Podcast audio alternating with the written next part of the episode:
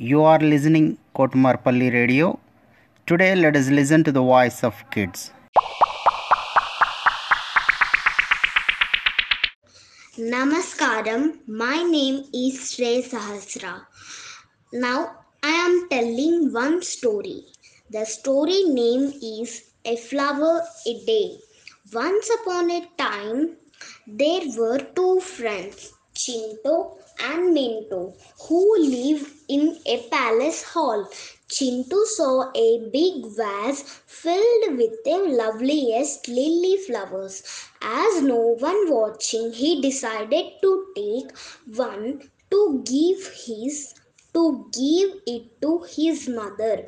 He did the same thing the next day and the next day and the next day until one day the king noticed that there were few flowers left in the vase. He was so angry that he called everyone in the palace to assembly before him when they when they were all before the king chintu thought he should confess that he took the flowers. However, Mintu told him to be quiet because the king would be terribly angry.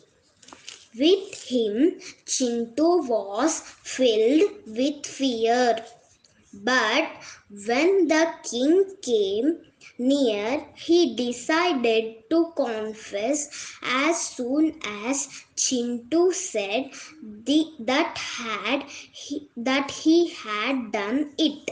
The king went red with anger, but on hearing what the boy had done, with the flowers, a smile appeared on the king's face, and he said, I couldn't have thought of a better use for my flowers.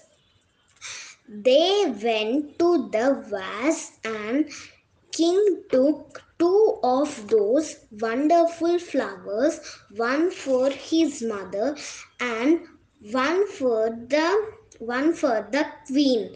From that day onward, Chintu and Mintu, Chintu and King become great friends. Sto- the story moral is honesty is the best policy. Namaskaram.